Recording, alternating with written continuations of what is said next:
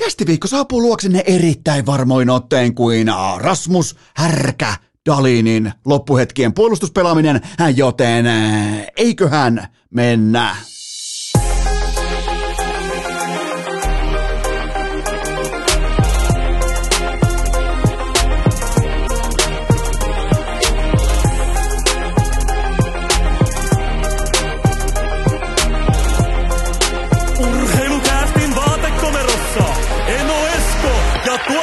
Kope. Tervetuloa te kaikki mitä rakkahimmat kummikuuntelijat jälleen kerran viikonlopun jälkeen urheilukästin mukaan on maanantai 11. päivä huhtikuuta ja sunnuntai-aamu formuloiden jälkeen jumalauta mä säikäihin, koska mun ovella siis, kun sä muutat maaseudulle, niin hiljainen kollektiivinen työehtosopimus sanoo näin, että kukaan missään olosuhteessa ikinä jumalauta ei paina toisen ovikelloa. Jos on murha, jos on polttomurha, jos on polttomurha ryöstö meneillään juurikin siinä live-hetkessä, niin silloin voi mennä naapurilta kohteliasti kysymään, että hei, saisiko vähän leverakea tänne meille, kun meillä on täällä polttomurha ryöstö menossa, mutta ikinä, siis toistan, ikinä ei paineta toisen ovikelloa missään olosuhteessa. Ja nyt kuului ding dong, ja meikä menee ensin kopesekkoa, siis aivan täys flippaa, niin se ei, tottunut, se ei että tässä talossa, tässä on suurin piirtein nyt vuosi asuttu, että sillä ei ole minkäännäköistä tuntumaakaan siitä, että tässä saattaisi olla ovikelloa. Siis se tuo tavallaan niin kuin vanhat kerrostaloajat mieleen, kun siellä kilkuteltiin ovikelloja äh, ihan siis marginaalisyistäkin, mutta tota, lähinnä äh, kaiken maailman, mitä siellä tuotiinkaan, jotain, äh, joku tarjosi jotain siivouspalveluita ja Jehovan todistajat kävi. Täällä ei ole käynyt kukaan. Se kuuluu maaseudun kollektiiviseen sopimukseen, että jumalauta kukaan ei paina ovikelloa ikinä missään olosuhteessa. Ja sitten kun mä menen, mä kerään rohkeutta, niin mä luulin, että tää on lähtö. Tää on lähtö, mä tavallaan halasin jo tytskään. Mä, mä, mä halasin meidän tulevaa lasta, että ää, masun läpi, että tota, tää oli nyt tässä, mutta ää, siellä oli vähän niin kuin... Ää, mä en ole varma mikä tämä tapaus oli, mutta ikään kuin pieni lapsi olisi yrittänyt maalata itsensä Mikke Max Hosteenin ja Pekka Jormakan välimuodoksi, kun on nelosaamu levillä meneillään. Mulle tuli ihan sellainen viipa tästä kyseisestä lapsesta. Se ilmoitti mulle, että nyt alkaa virpominen, nyt muuten sitten ihan kylmästi alkaa virpominen, että vitsa sulle, palkka mulle. Mä ajattelen itse yrittäjänä, että eihän tämä nyt jumalauta näin voi mennä, että sä niin kuin lyöt pöytään tuommoisen äh, ehkä kolme ja puolen sekunnin työsuoritteen ja sen jälkeen sä oletat jo ruukien sopimuksella, että joku ihan oikeasti maksaa sulle pitkää ja isoa rahaa, niin voin ilmoittaa näillä nurkilla Eno Eskon huushollissa ei tule sopimusta, ei todellakaan piippailla raharekkaa tai peruutella raharekkaa pihaa kerran äh, sen ihanan. Se muuten pitäisi ottaa oikeastaan soundboardille mukaan tuon soundwalliin se raharekan piippaus, nimittäin sitä ei kuulunut täällä sunnuntai-aamuna, kun Pekka Jormakan ja Mikke Max Hosteenin kielletty äpärä lapsi tuli, tuli virpomaan ja, ja tota, onneksi mulla oli sentään pienpussi sipsejä. Se, se tavallaan niin kuin se pelasti kaiken, mutta ei kukaan koskaan painanut ovikelloa. Mä en edes tiennyt, että tässä talous on ovikello ylipäätään, että joku etuovella odottaa jotakin, koska etuovi ei muutenkaan käytössä. Sinne tultiin asunto tai tultiin talonäytölle silloin ja todettiin, että ostetaan ja sen jälkeen etuove ei ole käytetty. Joten tota, herran jumala, kun oli jännittävää ja, ja Virpoja oli vielä itsensä maskerannut nimenomaan Mikke Max Ostenin ja Pekka Jormakan ehkä Levin nelosaamun äh, niin kuin risteymäksi, mistä mä tavallaan nostan hattua, että on niin kuin ajankohtaiset pelaajat, ajankohtaiset aiheet käsillä myös tällä äh, Virpoja maskeen rajalla, mutta jumalauta ei ole pelottanut tolla tavalla, ei varmaan, milloinhan viimeksi?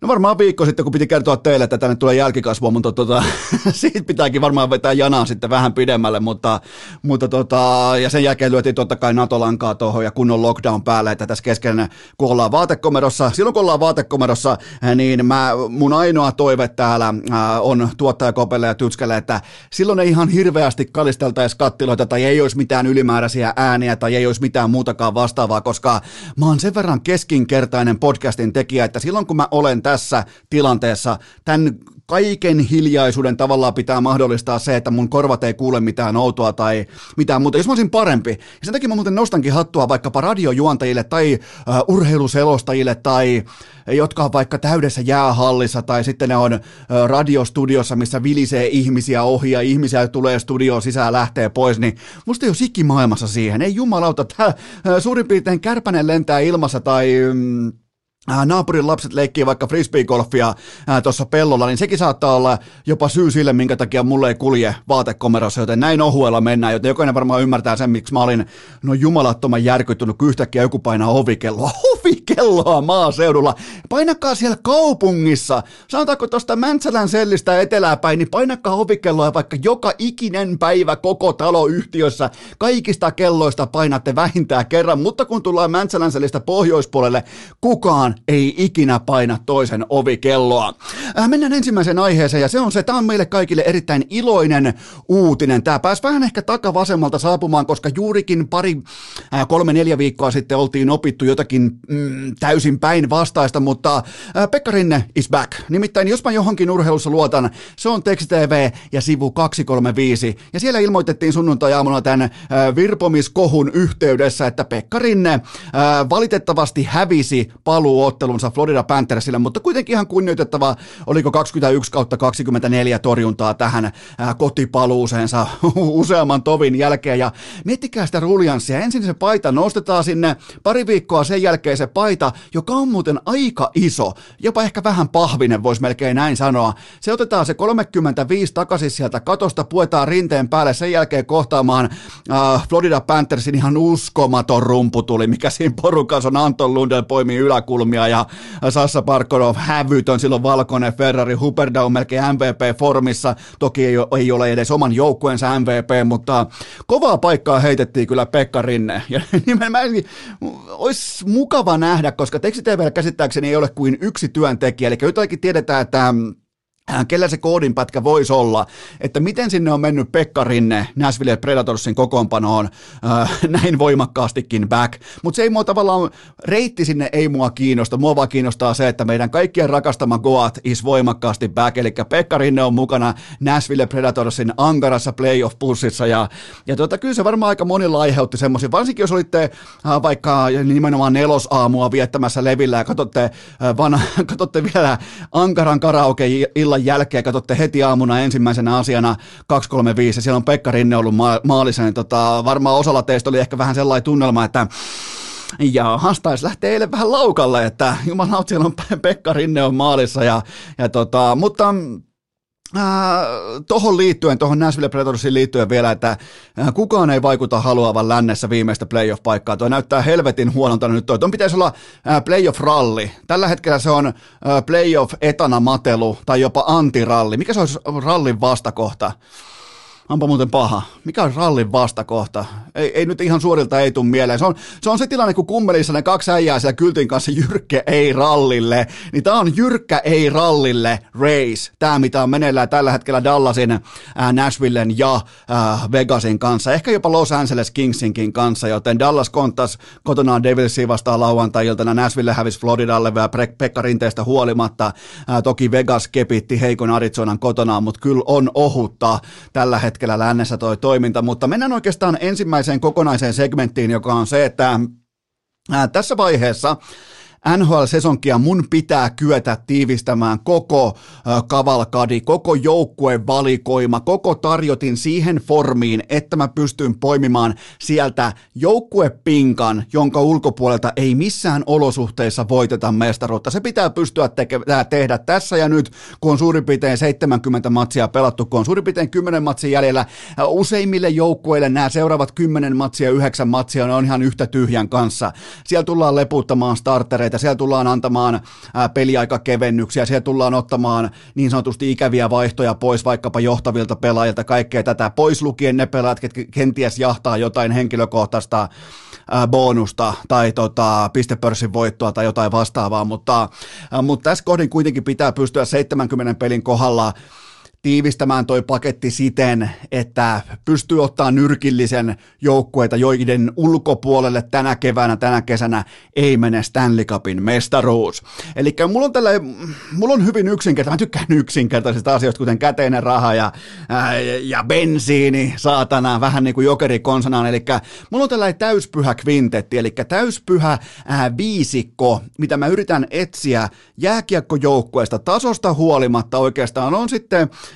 NHL, on se vaikka sitten SM-liiga, on se sitten vaikka MM, MM-turnaus, näin poispäin, niin mä etsin seuraavia tekijöitä joukkueesta, joka on mun mielestä mestaruuskaliberia. Nämä tavallaan nämä tekijät myös paljastaa mahdolliset huijarit tältä kyseiseltä matkalta.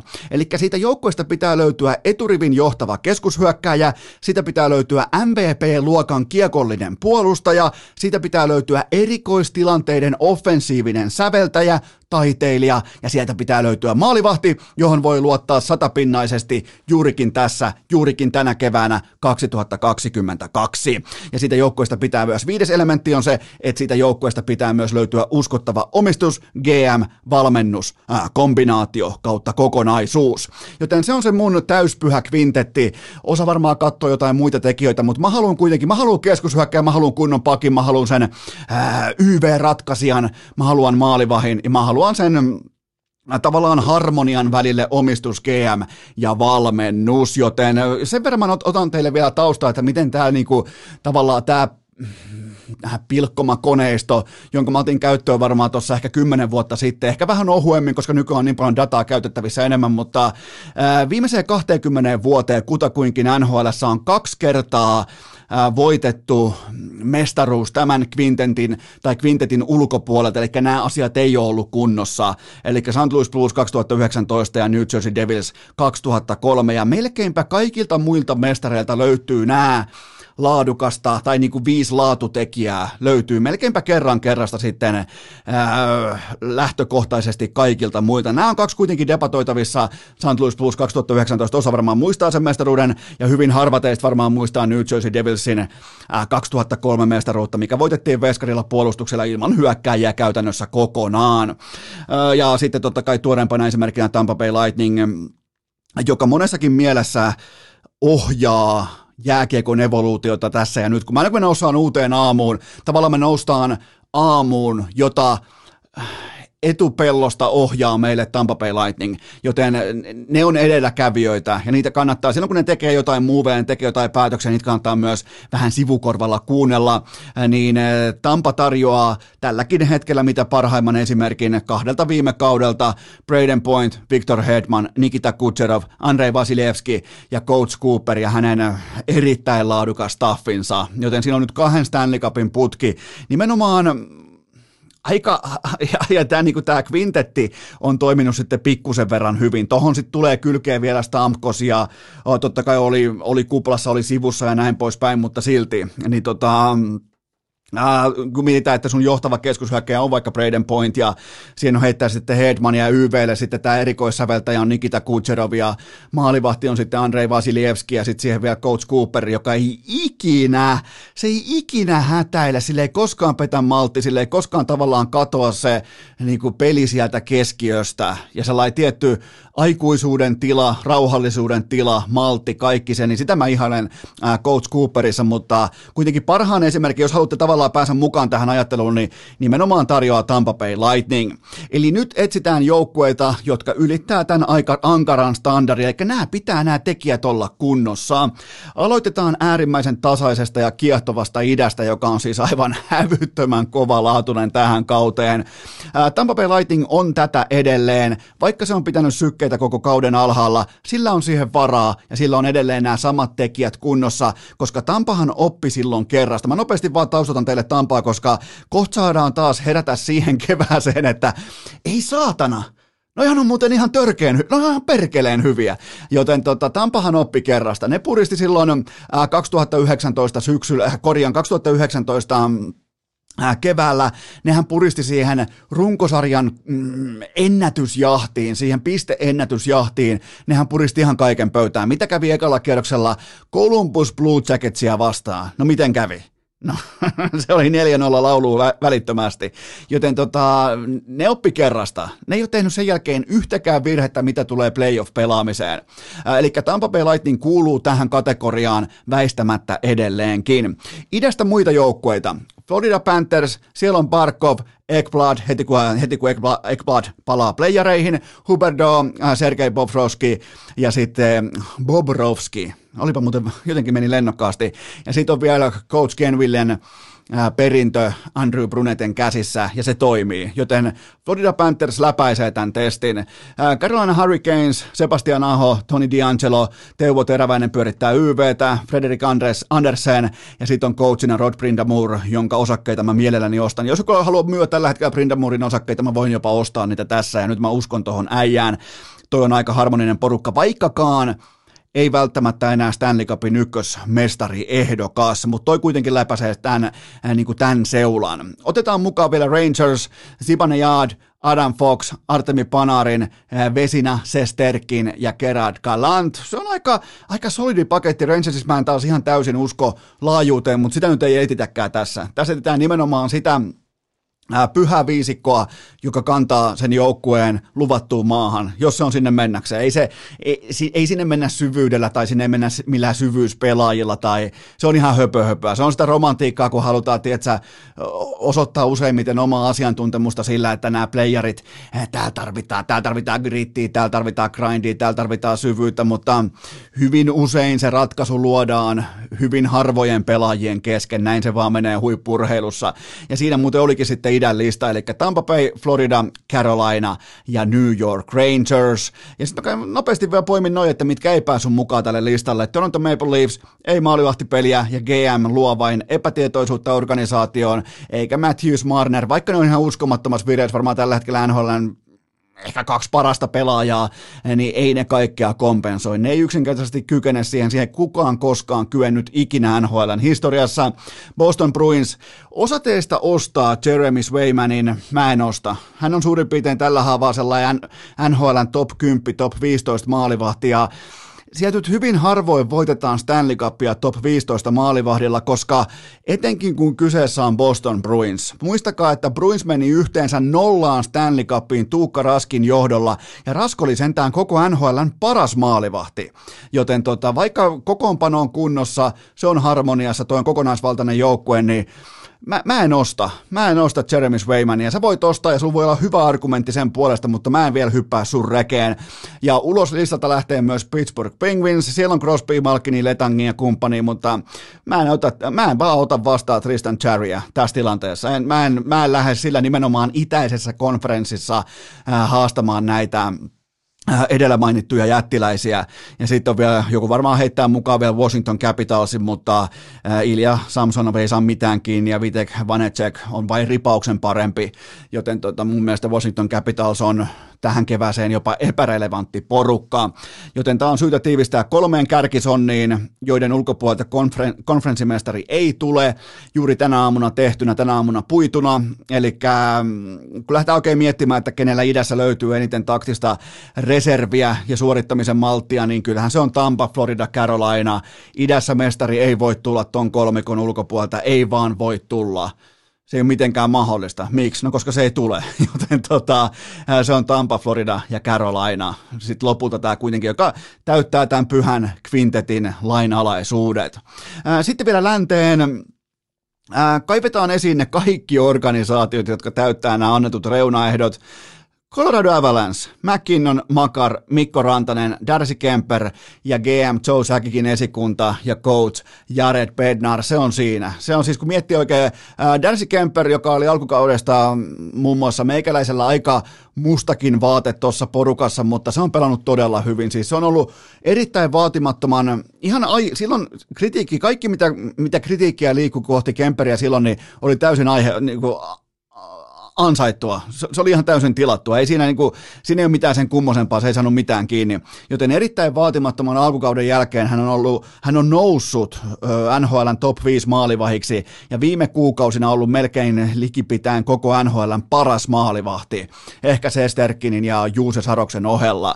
Joten tota, todella kovaa näyttöä sieltä ja mun mielestä Kel Makarista on myös syytä sanoa se erikseen, että mm, hän pelaa Mä tykkään joskus katsoa sellaista tilastoa, että kuinka paljon yksi pelaaja ottaa iltaa kohden saatavilla olevasta peliajasta itselleen, niin Makarilla se prosentti on tällä hetkellä melkein 43, joten ja se on playoffeihin pääseestä joukkueesta se on kovin noteraus yksittäiseltä pelaajalta, joten siinä on pituisen verran muuten sitten etua kiekollisuuteen, kun se on 43 pinnaa ajasta Keil Makar kentällä, joten tota, kyllä toi on ihan hävytön toi talentti ja lahjakkuus tuossa porukassa, ja mä nostan itse asiassa Colorado Avalancen merkittävimmäksi haastajaksi ihan heidän ikioman pääkoppansa, koska tämä tulee menemään ihon alle jollain aikataululla, koska ne tietää, että ne on lännen ainoa ennakkosuosikki, ne tietää, että ne on lännen ainoa mestarisuosikki, ja ne ei koskaan voittanut mitään, ei yhtikäs mitään. Sousakin on joskus voittanut jotain, mutta tuolla on hyvin vähän kuitenkaan niin voittajia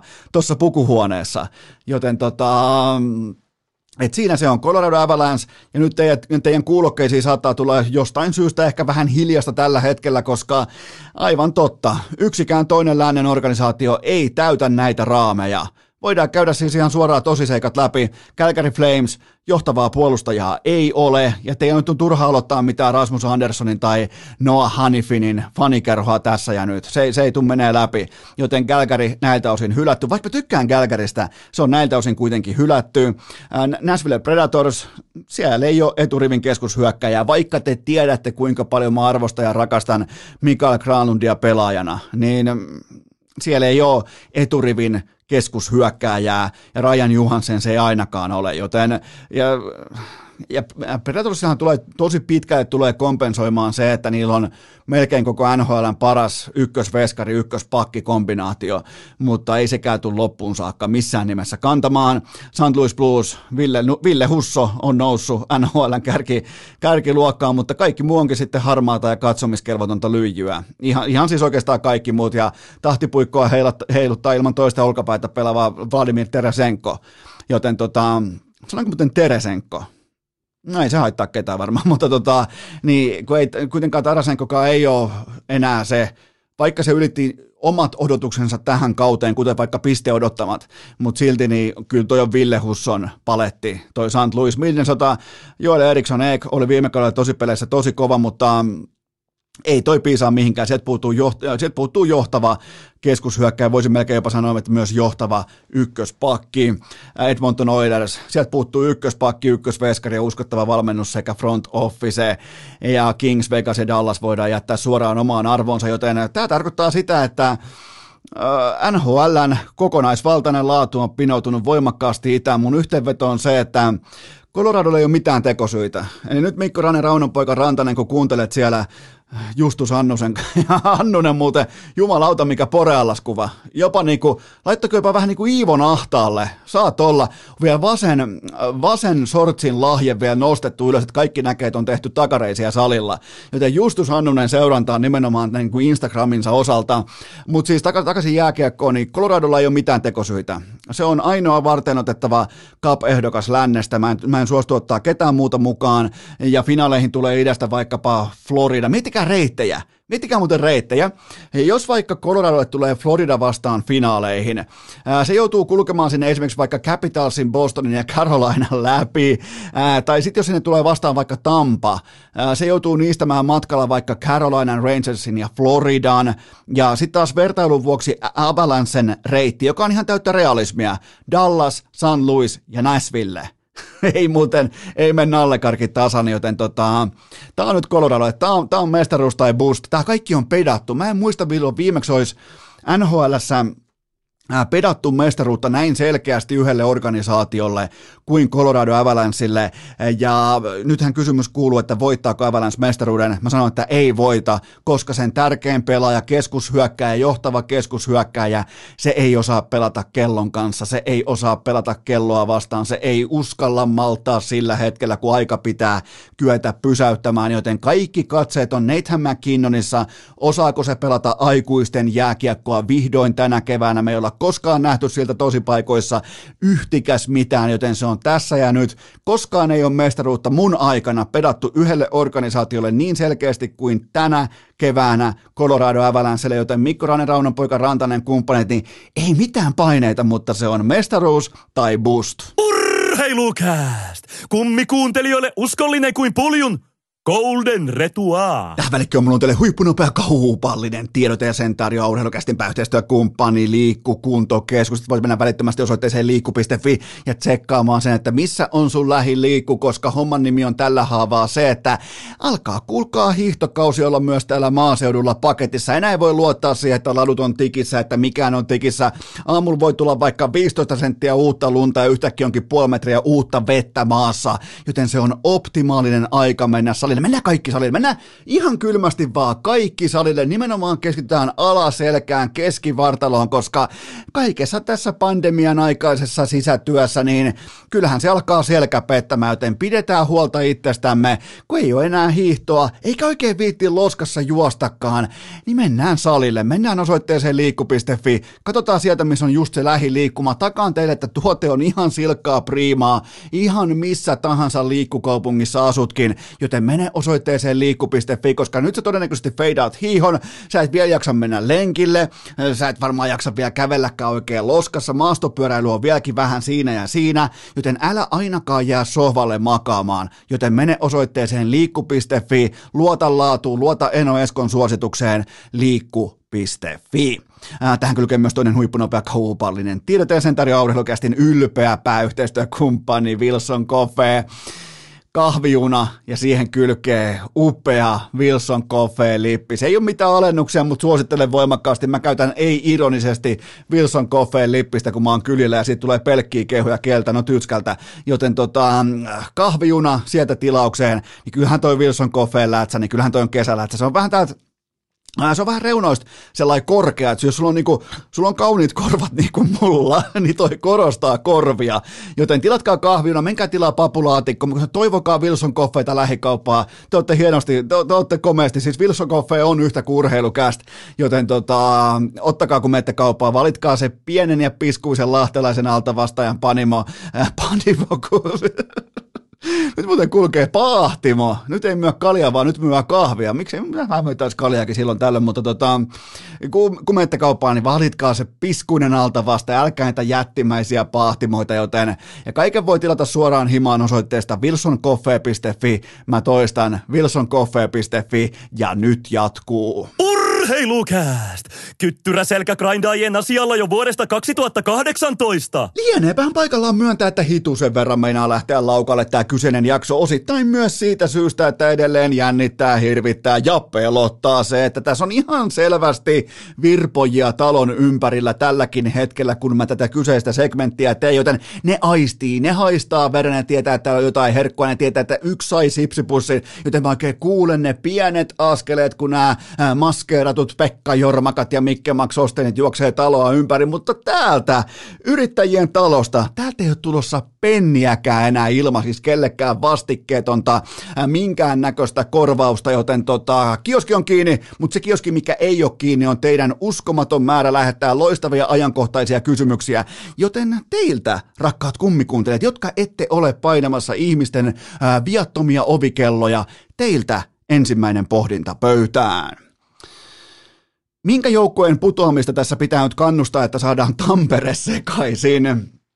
No niin, alkaa MM-kotikisa kiima nousta ja sen pitääkin nousta ja se on oikeastaan aika mukava, että se nousee samassa tendenssissä näiden Tapparan ja lähinnä nimenomaan Ilveksen fantastisten kotiyleisöjen. Oikeastaan mä en vielä nosta äh, Tapparan yleisöä fantastiseksi. Mä nostan Ilveksen aivan sinne pyramidin huipulle ja Tappara on tästä mä voisin melkein sanoa, että Tappara on vähän jopa varaa ottaa silleen kevyesti, että katellaan nyt ensin vähän ja katsotaan sitten finaaleissa, että minkä, minkälainen tunnelma saadaan aikaan, mutta se kaikki kuitenkin nyt siivetään sivuun, keskitytään siihen, että ketä on tulossa MM-kotikisoihin. Mä suosittelen, että lähdette nyt ostamaan voimakkaasti Kingsin ja Vegasin viirejä, kun taas sitten työnnätte Dallasin ja Nashvillen vihalistalle, mutta sekään ei oikeastaan riitä, ellei, jos sä kannustat Vancouveria kovempaa kuin koskaan, jotta Canucks ottaisi kaikkien aikojen suonenvedon tähän saumaan, niin se saattaisi kiilata ja pullauttaa jollain ihmeen kaupalla. Nyt niin kuin mennään osastolle, että tämä toteutuu ehkä kerran 30, kerran 25, mutta, mutta tota, Vancouverin suonenveto voisi kiilata ulos sekä Nashvillen että Dallasin, joten siinä se jackpotti on. Eli pelkästään Dallasin ja Nashvillen putoaminen tarkoittaisi kahdeksaa laadukasta leijona pelaajaa, joista Hintz, Heiskanen, MG ja Saros voidaan laittaa suoraan MM-kisojen tähdistöön. Mä en toivo yhdenkään näistä putoamista. Mun mielestä Dallas ei ansaitse playoff-paikkaa itselleen. Se tulee sen todennäköisesti ottamaan, mutta se ei ansaitse sitä. Näin tulemaan, etenkään Dallas ei tulemaan minkään valtakunnan haastaja playereissa. Nashville voi Sadoksen johdolla tehdä ihan mitä tahansa ja Roman Josin johdolla, mutta en mä siihen käynti ihan hirveästi lähtisi pääomaa sijoittamaan, että Nashville menee päätyy saakka, mutta ellei nyt totta kai Pekka Rinne, edelleen Pekka Rinne voimakkaasti back according to 235, joten tota, tossa se on. Tuolta se jackpotti tulee NHL-pelaajista, jos on tullakseen ja, ja tota, hyvin mielenkiintoista seurata, varsinkin toi Hintz Heiskanen osasto, miettikää mun ykkösentteri, meillä on Roope Hintz ja ykköspakkina Miro Heiskanen, niin se on ihan hyvä tilanne lähteä rakentamaan jääkiekkojoukkuetta mille tasolle tahansa, mutta siinä suurin piirtein se kannustusohje tähän loppukauteen. Seuraava kysymys. Tuleeko Patrick Laine kotikisoihin, mikäli hän allekirjoittaa jatkosopimuksensa ennen turnauksen alkua? Mä, mä rakastan tätä lainekiimaa. Tämä on ihan täysin ymmärrettävää, etenkin tamperelaisittain, koska mä ymmärrän sen ihan täysin, että kaikki Suomessa eikä vähiten tamperelaiset haluaa nähdä Patrick Laineen tositoimissa MM-kotikisoissa, koska kaikilla on se 2016 muisto aika, varmaan aika tuoreenakin selkärangassa, joten tota, ää, käykäähän nopeasti vielä GM Jarmo Kekäläisen työhistoria läpi. Onko joskus maksettu etupellosta? On Verenskille. No en, onko joskus maksettu ää, ennen ehdotonta deadlinea, jos on maksettu edes etupellosta, niin ei ole. Et, et, mä toivon, että kukaan teistä ei kuvittele, että kekäläinen kyseenalaistaa oman ammattiylpeytensä tekemällä jatkosopimuksia MM-lätkän verukkeella joskus toukokuussa. Mä toivon, että tämä spekulaatio tämä on, ja mä olen jopa tällä hetkellä valmis astumaan vaikka ironia miinaan tai, äh, tai parodia ansaan, niin mä voin ottaa sen luodin vastaan, mutta, tota, mutta eihän nämä kysymykset voi olla oikeita. Että et, et Laine tekisi ennen kisoja jatkosopimuksen – ammattiurheilussa, missä toisellakin puolella pöytä on ihan ammattineuvottelija.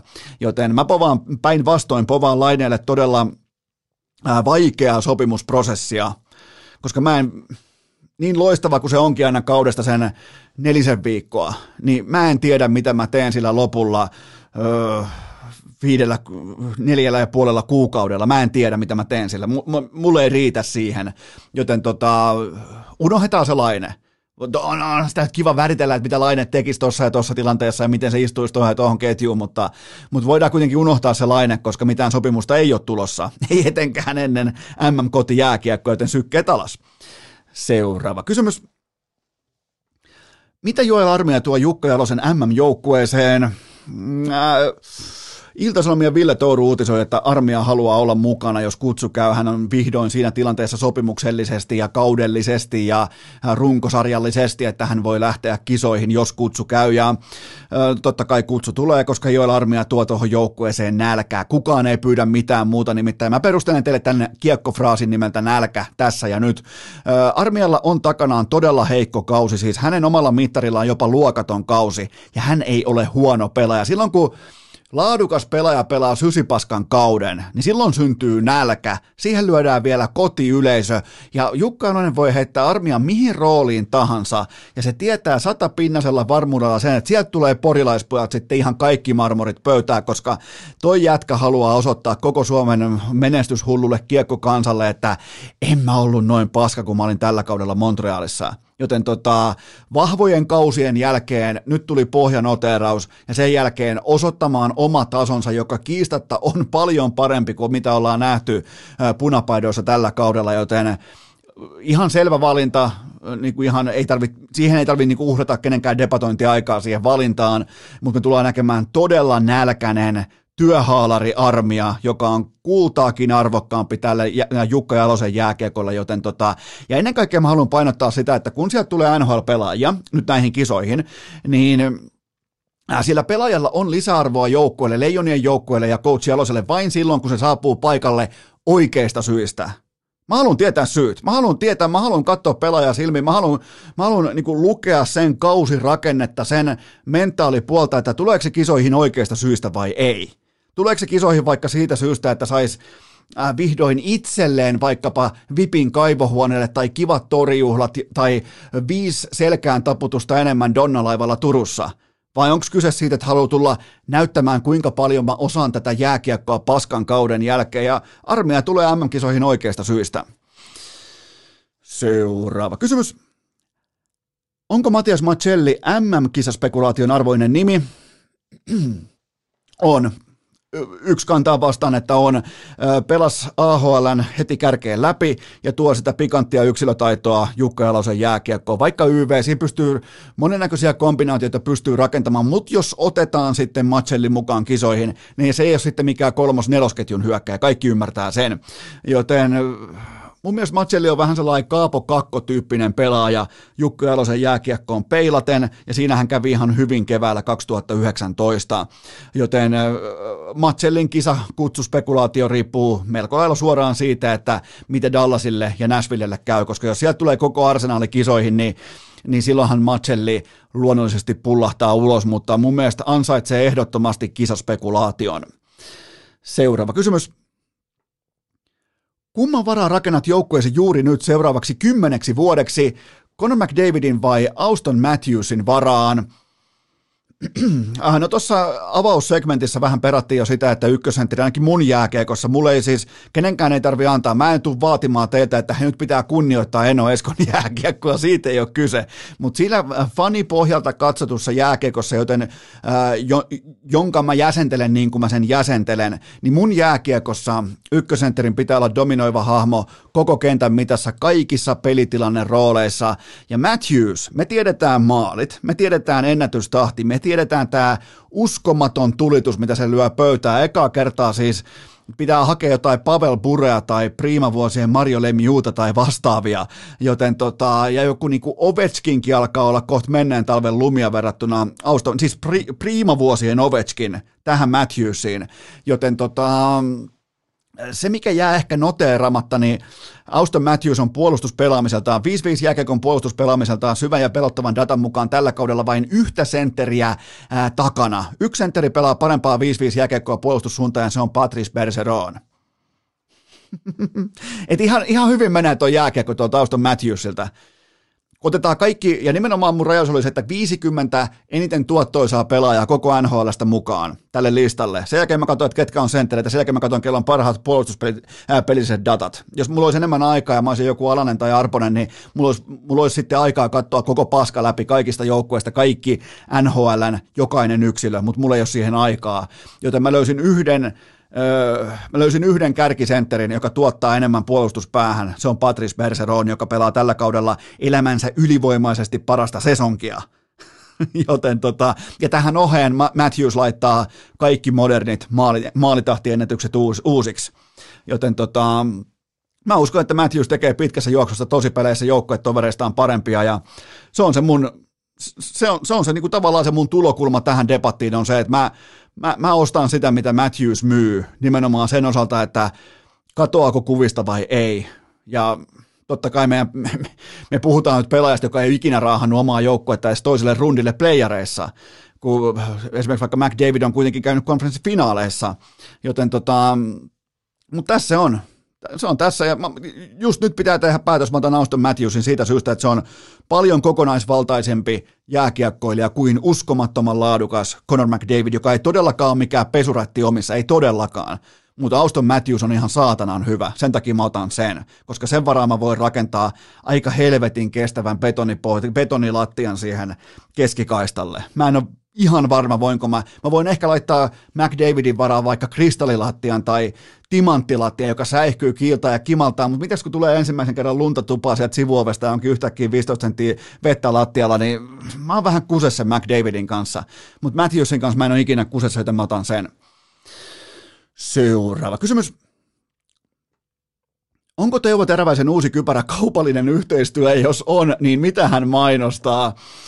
Ai, ai, Teuvohan otti siis kiekon suuhunsa on aika läheltä ollaan niin kuin aika pervolausen rakenne, mutta siis Teuvo sai kiekon suuhunsa, ei siis ottanut ehdoin tahdoin kiekkoa suuhunsa, vaan tota, mm, sai kiekon suuhunsa, sen jälkeen joutui vähän äh, koko pleksillä, ja nyt sillä on sellainen hyvin kyseenalainen maksimi metsuri pleksi käytössä, mikä saa vaikkapa Jevgeni Malkinin tuntemaan ihan suoraan niin kuin kateuttaa, joten tota, tämä on kaupallinen yhteistyö, ja Terveinen mainostaa Carolinan avaruusaseman kevätkampanjaa. Siellä on niin kuin perhe ja molemmat lapset puoleen hintaan ja sinne katsomaan sitten vastaavia kypäröitä, joilla jolla Teuvo Teräväinen tällä hetkellä operoi jääkiekko kaukalossa. Mutta kun homma näyttää sujuvan, niin se ei haittaa mitään, mutta se on komeen näköistä, kun puopleksi tulee tänne niin kuin leuvan keskivaiheille, jopa leuvan alaosaa, niin, niin kyllähän tuossa niin sakoille mennään myös. Mutta se ei haittaa, koska Teuvolla on rahaa, koska tämä on tehty kaupallisessa yhteistyössä. Seuraava kysymys. Minkälaista huipennusta povaat Rasmus Härkä Dalinin Janne Niinimaa kiertueelle? No, nyt ollaan jo viimeiseen viikkoon nähty viimeisen minuutin menetys sekä vatsaliuku, enää puuttuu siniviiva, siniviivaräpellys ja toispolvi fiasko, ja ne on pommin varmasti vielä tulossa. Dalin viimeisen kuuteen NHL-otteluunsa 0 plus 1 ja kahdesti vähintään miinus kaksi. Tämä poika on muuten tulos myös MM-kisoihin. Ihan kuulkaa tänne Suomen kamaralle. Pääsee oikein ostamaan erikseen pääsylippuja ja katsomaan, että miten tämä meidän Rasmus oikeastaan nyt sitten operoikaan tuolla jääkiekko kaukalossa, koska toi on, mitä tulee jääkiekon pelaamiseen, kokonaisvaltaiseen jääkiekkoon ja jääkiekko on tavallaan, eh, että sä osoitat, mä tykkään sanoa näin, että, että kun pelaajat näyttää mulle, että ne välittää, niin mäkin välitän. Se menee suurin piirtein tuossa järjestyksessä, että milloin ottelutapahtuma tai vaikkapa playoff-matsi tai vaikkapa joku eh, mikä tahansa urheiluun liittyvä asia, milloin se muuttuu tunteen puolella taistelukentäksi on se, kun ne pelaajat välittää. Toi jätkä ei väitä jääkiekosta hevosen vitun vertaa. Ei siis, ei paskan vertaa. Herra Jumala, toi on huono.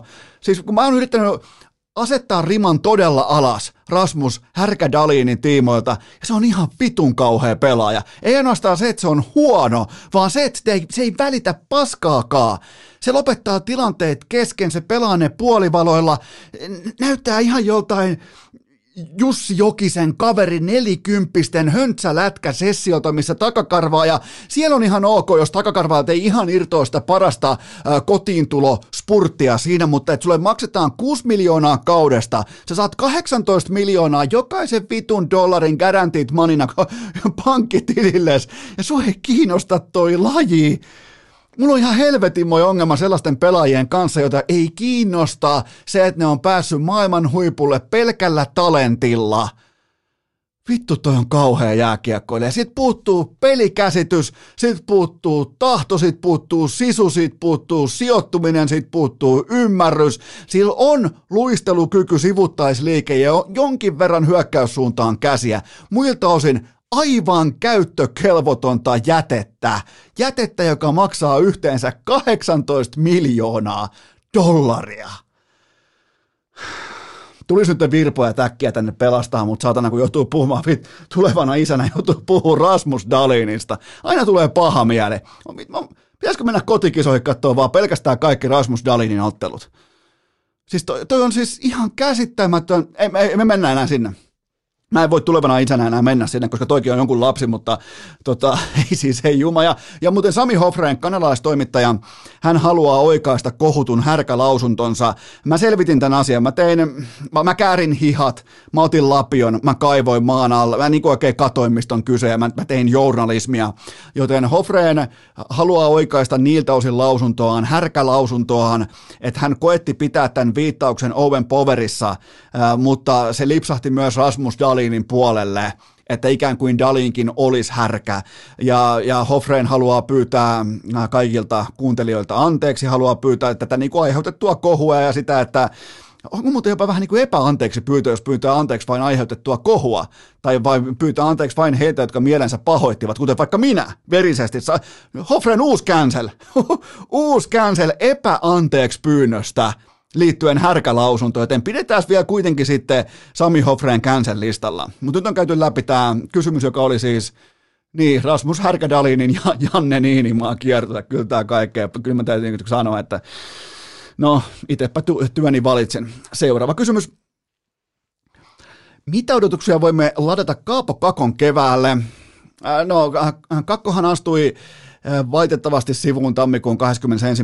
päivä ja nyt sitten huhtikuussa takaisin tätä tehdessä yksottelu pelattu siinä sen kummosempia merkintöjä. Vähän maltilla sisään 13 minuuttia peliaikaa kolmosketjussa Alexis Lafreniere ja Barclay Goodrown kanssa. Niiltä ei voi, tai tuolta kolmikolta ei voi odottaa valitettavasti mitään muuta kuin ihan peruspelaamista, koska Alexis Lafreniere on boost – ja Barclay Goodrow on Stanley Cup-voittaja, äh, mutta ylipalkattu sellainen. Mutta sanotaanko nyt näin, että äh, Kaapo Kakon tiimoilta ja hänen omalta osaltaan ainoa tavoite voisi olla se, että hän tosi pelejä kohden hän omalla pelaamisellaan tekee Rangersista, joka on erittäin top 6 painotteinen joukkue, tekee edes orastaen top 9 suuntaustyylisen joukkueen. Tämä on tosi vaikea pukea sanoiksi tämä, koska se on ihan puhtaasti top 6 joukkue toi porukka. Niin jos siihen saisi vähän leveyttä top 9 muodossa, niin siinä voidaan lyödä äh, kakolle tavoite. Mutta tota, totta kai näytöt on niin heikkoja sekä kakolta että Lafrenieriltä, että varsinkaan yhdessä pelatessaan, niin ei voida valitettavasti odottaa kuuta taivaalta ja tulee kyllä mielenkiintoinen kesä Kakolle. Mä arvostan Kakkoa siitä, että menee hyvin, menee huonosti, niin, niin se aina kommentoi ja se itse antaa, menee vaikka median eteen ja antaa Suomessa haastatteluita ja käy podcast-vieraina ja, ja kertoo myös siitä, kun menee päin persettä, että ei ole vain sitä, että on se yksi 2019 kultamitali ja osoittaa sitä kaikille, että hei turpakin, että mä oon se leijonan sankari, niin, niin on ollut vaikeita aikoja ja on, on silti niin kuin tervepäinen ja tietää itse, missä menee, niin, niin sitä on niin kuin tavallaan helppo myös arvioida sitten ihan puhtaasti pelin kautta. Seuraava kysymys. Miksi liikan kevät vaikuttaa jotenkin tuoreemmalta ja aidommalta kuin aikoihin? No muun pareissa johtuu siitä, että sieltä puuttuu kärppien virkamiesmiljonäärit ja IFK on feikkikangsterit. Eli kun nämä lähtee pois ja vaikka kärpät pelasi Ilvest vastaan aika paikoin ihan ok energistä jääkiekkoa, niin on siinä silti sellainen kliinisyyden maku, just sellainen kun jättikonserni toimii, niin eihän siellä nyt jokaisesta tilikaudesta ressata niin erikseen, ja, ja on siinä virkamiesmäisyyttä siinä kärppien pelaamisessa. Ne ei anna tunteen, ne ei itke, ne ei naura, ne on kuitenkin aika ilmeetön porukka, ja sitten on totta kai oma lukuisen nämä IFK-feikkikangsterit, jotka kipuilee sitä, että niillä on osaamaton GM, joka kasaa keskinkertaisia joukkueita, rakentaa miljoonien paloista kymppitonnin palapelin. Ja sehän ei ole silloin kauhean hyvää bisnestä, mutta tota, sen takia tämä on aidompaa, sen takia tämä on tuoreempaa, kun sieltä puuttuu tahot, jotka pääsee sinne vähän niin kuin itsestäänselvyytenä mukaan normaalisti. Joten tota, tämä, on, tämä kaikki, mitä me nähdään nyt, just nyt, just tällä hetkellä, on silkkaa plussaa jääkäkön SM-liikalle. Seuraava kysymys. Kuinka paljon Tampereen tuoreet olosuhteet vaikuttavat tulevaan pelaajamarkkinaan?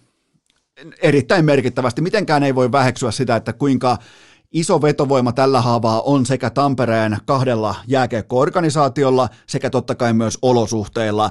Mä kannustankin isossa kuvassa, en siis puhu nyt niinkään tapparasta tai ilveksestä, vaan ylipäätään laajentaa koko elämän kontekstiin kaikki työpaikat mukaan lukien, niin älkää juosko sen isoimman palkkanauhan perässä, vaan etsikää sitä parasta johtoporrasta ja olosuhdetta koska sen kautta teille voi syntyä se, jos te välittömästi juoksette sen eh, yksittäisen jonkun numeron perässä, niin todennäköisesti saatte juosta koko elämänne, koska te paljastatte välittömästi teidän kasvonne liittyen siihen, mitä te haluatte. Ettikää varsinkin nuoret kaverit, ettikää parasta valmennusta, ettikää, ettikää parasta johtajuutta, ettikää parhaita mentoreita, Rahaa te saatte myöhemmin. Se on pommin varma juttu. Te ette tarvi vielä 17-18-vuotiaana keltaista lamboa. Te ette vaan tarvi sitä. Se on kiva juttu. Kattokaa netistä kuvia. Se, se, siinä on teidän taso. Kattokaa kuvia keltaisesta lamposta. Ei teidän tarvi ostaa keltaista lampoa. Ettikää laadukasta valmennusta, joka välittää teistä ja olosuhteita. Ja tällä hetkellä Tampereet löytyy nimenomaan olosuhteet. Mä en, Mä en ota kantaa nyt siihen SM-liigatasolla, että kuinka paljon valmennus eroaa vaikka jostain toisesta, mutta siellä on tällä hetkellä toiminta kontrollissa, siellä on selkeät olosuhteet, siellä on laadukkaat olosuhteet, siellä on ennen kaikkea sellainen halli, missä voit jopa kokea kansainvälistä tunnelmaa liittyen siihen, miten sä performoidut.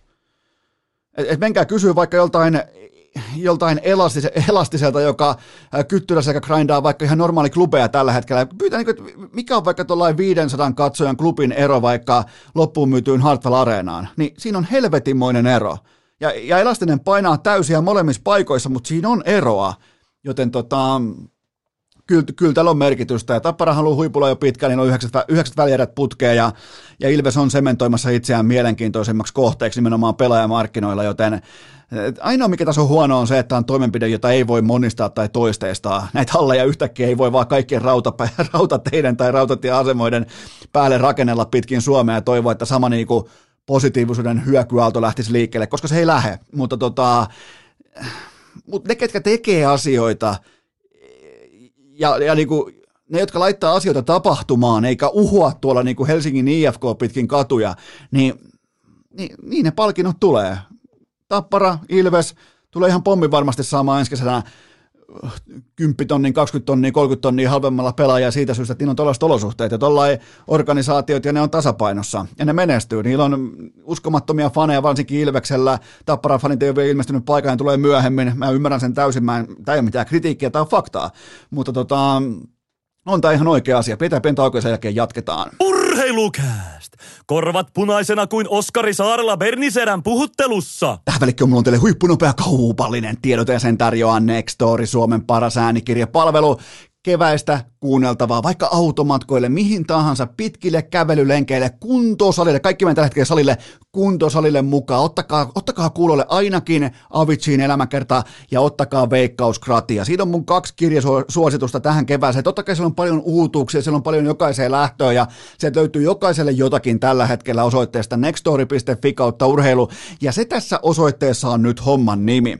Eli jos et ole koskaan käyttänyt Nextoria, niin saat se viideksi viikoksi ilmaiseksi käyttöösi osoitteesta nextory.fi kautta urheilu. Mä toistan nextory.fi kautta urheilu ensi käyttäjälle viisi viikkoa ilmaiseksi, ilmaiseksi nextory.fi kautta urheilu. Ja ottakaa te, kuunnelkaa ihan ihmeessä toi Avicii elämänkerta. Nimittäin tässä huhtikuussa tullaan nimenomaan siihen, se on nyt neljä, nelivuotispäivä, kun hän riisti oman henkensä, niin kannattaa kuunnella toi tarina ja vähän pohtia. Ylipäätään pohdit sitten ihan mitä tahansa, niin on hyvin todennäköistä, että tuut pohtineeksi jotakin liittyen elämään ja liittyen kasvuun ja kaikkeen tähän. Sitten totta kai veikkauskratia, niin mun mielestä jokaisen urheilusta kiinnostuneen ihmisen pitäisi kuunnella toi kirja. Ihan vaan siis, se ei ole mitään lennokasta tekstiä, siinä ei ole mitään niinku romanttista kuvailmaa eikä mitään, se on raakaa kylmää faktaa. Se on, se on, se on erittäin raastavaakin kuunneltavaa, niin kuin myös Avitsiin elämäkerta, mutta siinä on mun suositukset tähän kyseiseen kevääseen.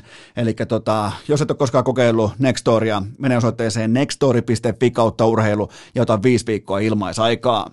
Tähän kylkee myös toinen huippunopea kauhupallinen. Tiedot ja sen tarjoaa Feelia ruokakauppa. Säästä aikaa ja ennen kaikkea hermoja, ei kauppalistoja, ei tunnireissua ostoskeskukseen, ei hävikkiä, ei ylijäämää, ei turhia ostoksia. Ja tämä kaikki tulee säästämään nimenomaan sen ajan lisäksi myös hermoja. Mä tykkään tästä todella paljon. Nämä on siis helppoja ruokia, selkeitä ruokia, laadukasta, aitoa kotiruokaa. Mä lämmitän sen, mä syön sen, mä menen eteenpäin. Siinä on mun taktiikka Feelia ruokakaupan kanssa. Menkää testaamaan feeliaruokakauppa.fi. Mä toistan feiliaruokakauppa.fi. Käyttäkää koodia urheilu, saatte ilmaiset kuljetukset, eli suurin piirtein 10, 10 euroa alennusta ihan koska tahansa, kuinka monta kertaa tahansa haluatte käyttää viikosta toiseen. Ilmaiset kuljetukset, mä tarjoan teille ilmaiset kuljetukset, löytyy osoitteesta feiliaruokakauppa.fi ja koodi urheilu, sillä tulee ilmaiset kuljetukset, joten ottakaa testiin, ottakaa käyttöön, suosittelen voimakkaasti. Urheilukääst! Yhtä uskottava kuin HCTPSn ja Arsenalin tarrat Teslan takakontissa. Ruopaistaanpa suoraan seuraava pohdinta pöytään. Jokerit vahvisti, ettei se jatka KHL. Mitä odotat tapahtuvaksi välille SM Liiga ja Jokerit? No mun odotukset ei ole mitenkään järin korkealla tässä vaiheessa, mutta sen pitäisi mennä tällä tavalla. Mä oon nähnyt positiivisia vivahteita siitä, miten SM Liiga on valmis jo teorian tasolla ottamaan jokerit vastaan, mutta mitä jos mentäisiin askeleen verran pidemmälle, koska tämän koko saagan pitäisi mennä tällä tavalla. Nyt välittömästi kollektiivinen 15 osakkaan laina pankista ja jokerit tavalla tai toisella mukaan liigaan jo ensi kaudeksi lainaa tukea ja resursseja, kunnes jokerit pyörii omillaan. Se on pommi varma, että jokerit pyörii omillaan yllättävänkin nopeasti, kun jokin auttaa sen vain liikkeelle, koska niiden pitää pystyä ottamaan niin paljon kaasuputkea omasta perseestään irti tässä vaiheessa, niin nyt ne tarvii jeesiä, ne tarvii leverakea, ja sen jälkeen me ollaan nähty se ennenkin, että jokerit on kuitenkin sen verran iso brändi suomalaisessa jääkiekossa, että kyllä se pyörii omillaan aika nopeastikin, joten tota, Jokereiden tapauksessa ongelmallista on se, että se on ollut pelkästään poliittinen rahanpesukone koko KHL-aikansa, ja siellä on niinku hävinnyt kaikki todellisuuden taju siitä, että mikä maksaa mitäkin. Mietin nyt, kun sä oot, vaikka, sä oot syntynyt vaikka silleen, että sun pankkitili on suoraan 10 miljoonaa euroa, niin kun sä meet sun kaveriporukan kanssa ensimmäisten frisbeegolfien jälkeen ostaa vaikka ää, euron karkkipussit, niin se sun euro on vähän eri asia kuin niillä muilla. Joten tota, siihen on, se on iso ongelma, siihen on todella niin kuin, kun se kaahaamisen aika on nyt ohi, se helppo raha on nyt, kukaan ei tule enää kuittaamaan 15 miljoonan tappioita, ei kukaan. Ei, kukaan ei laita siihen rahanpesukoneeseen enää, enää pulveria sisään, että hei, tehdään vähän kivoja juttuja ja laajennetaan vähän poliittista agendaa tänne Helsinkiin ja saadaan vähän Timitsenkolle ja Rotenperille, ketä helvettejä potaaneja siellä oikein, saadaan vähän kivoja kuitteja, missä on ihan oikeitakin numeroita. Joten tota, jotenkin tässä niinku tuoksuu se, että SM Liiga ja Teemu Selänne yhteen ja Jokerit takaisin sinne, minne se kuuluukin. SM Liigan huipulle ja, ja kaikki koi, kaikki niinku tavallaan nämä äh, KHL-verirahoissa uineet lihavat johtajat helvettiin jokereista ja pöytä puhtaaksi. Ja se on myös sellainen, se tulee aiheuttamaan myös erittäin voimakkaasti ja pommin varmasti positiivisuuden lumipallokierteen, kun selkeästi tehdään se, rajataan se, että hei toi menny on tuolla. Kaikki ne, jotka oli sen puolesta, ja mä en ala heittelee mitään nimiä, mutta on ihan selvä tapaus, että kenen, kenen kaikkien pitää lähteä helvettiin, tai kenen yhden ihmisen ahneuteen tämä koko paska aikoinaan kaatus. Kuka myi kaiken? Kuka myi kaiken? Kuka, kuka, kuka, kuka lupasi, että ei voi koskaan myydä kaikkea, koska se pettää hänen lapsensa? Kuka myi silti kaiken? Eniten maksaneelle. Niin tota, kaikesta tästä irti, ihan kaikesta tästä ideologiasta ja tästä ve- Ukrainan verellä kuorutetusta rahasta, kaikesta siitä irti ja toista reittiä hattukourassa, siitä voi syntyä erittäin voimakaskin positiivisuuden lumipalloilmiö. Niin kuin ihan autenttinen, joka syntyy fanien, tukijoiden kautta. Niitä, ne harvat ihmiset, kellä vielä on se jokerisydän.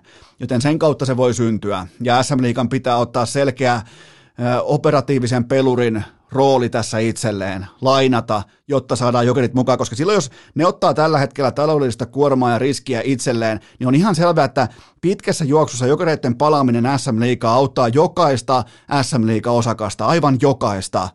Niin nyt, nyt ei mitään muuta kuin marmoria pöytää, jokerit messiin ja sitten vuosien, vuosien kuluessa niin raha kotiutuu takaisinpäin, kun otetaan riskejä. Joten tota, nyt, on, nyt on momentumi, nyt on MM-kotikisat ja kaikkea. SM Liiga tarvii jokereita, mutta nyt vaan niinku näistä teoreettisista tervetulolauselmista, niin konkretiaan, se on teidän yhtiö. Te voitte tehdä sillä ihan, vaihatte yhtiöjärjestystä ja teette ihan mitä te haluatte. 15 osakasta, niin ei se ole, ei se ole mikään mahdoton juttu. Kun sieltä tulee lausuntoja, että tämä kuulostaa, ma- ei, ei kuulosta mahdottomalta. Se on teidän yhtiö ei, ei todellakaan ole mahdotonta, joten siinä on mun skenaario tälle, että miten tämän pitäisi mennä. Seuraava kysymys.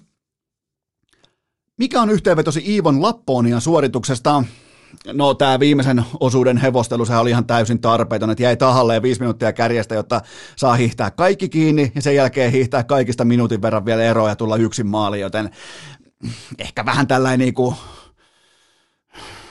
vähän, vähän kuin tiedätkö, noi pojat tuolla vieremällä, kun ne käy eka kaveriporukasta, kaikki muut tulee normaali, normaali fillareilla, tulee koulu ja sitten sieltä tulee yksi luuel maastopyörällä ja se keulii siinä koulun pihas koko ajan. Ja ottaa vielä silleen, että ne kaikki muut tulee normipyörillään, kun koulu alkaa kahdeksalta aamulla, ne tulee sinne ää, totta kai viisi vaille kahdeksan, niin tähän tulee just yksi vaille kahdeksan minuuttia ennen kellon sointia siellä uudella maastopyörällä 21 vaihteisella Scottilla, missä on XTRn osat, se, se, se keuli, ei vaan GTllä, ja se keuli siinä ympäriinsä. Ja sen jälkeen se tulee niin voimakkaalla performanssin sisään, että se silti on ekana vielä luokassakin, joten tämä oli Iivo, että ehkä vähän tarpeeton flexaus tuohon kohtaan, mutta, mutta se menkö tähän kauden päätteeksi. Ja Iivolle siis merimailin mitalla voitto Lapponia hiihosta. Ja näittekö muuten lisää hiihtouutisia tavallaan? Näittekö muuten, miten Puhtimäki meni all in miesblokkaja kilpailussa heti, kun mä kerroin, että Iivo otti keulan.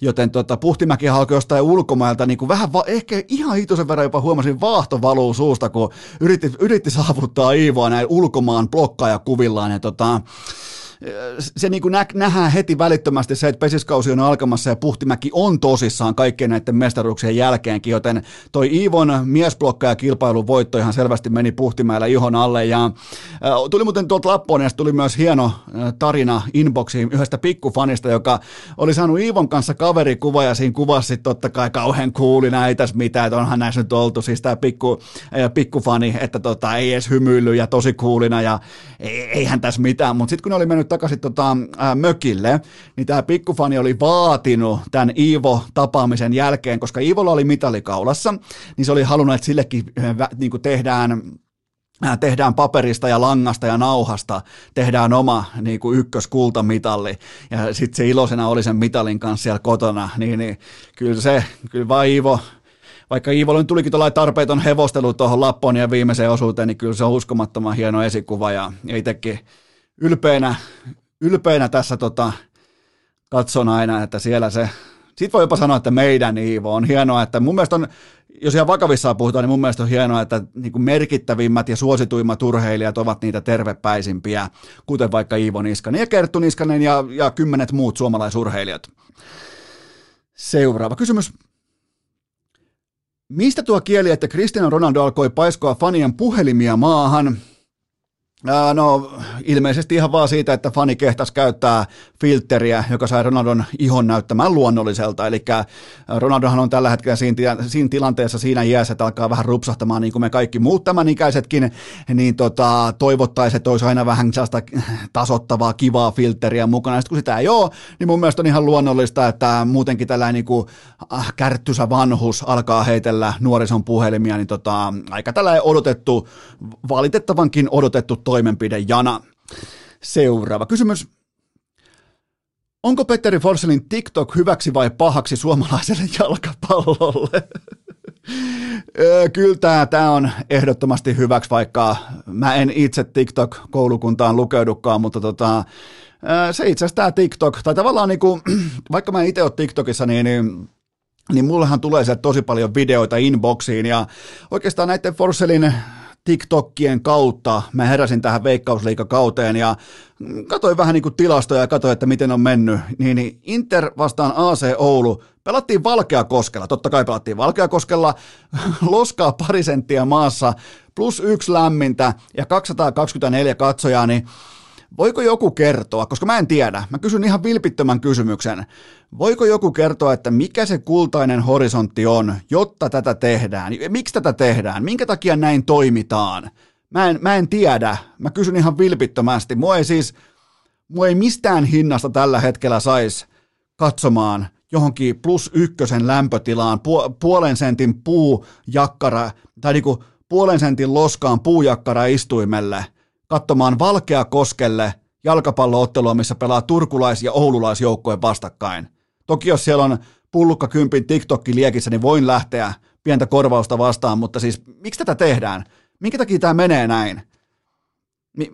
Mä, mä en tiedä, mä kysyn. Joten tota, siinä oli samalla myös urheilukästin veikkausliikan ennakko tähän kauteen. Seuraava kysymys. Pitääkö koko Suomen Cleveland Cavaliersista olla sittenkin huolissaan?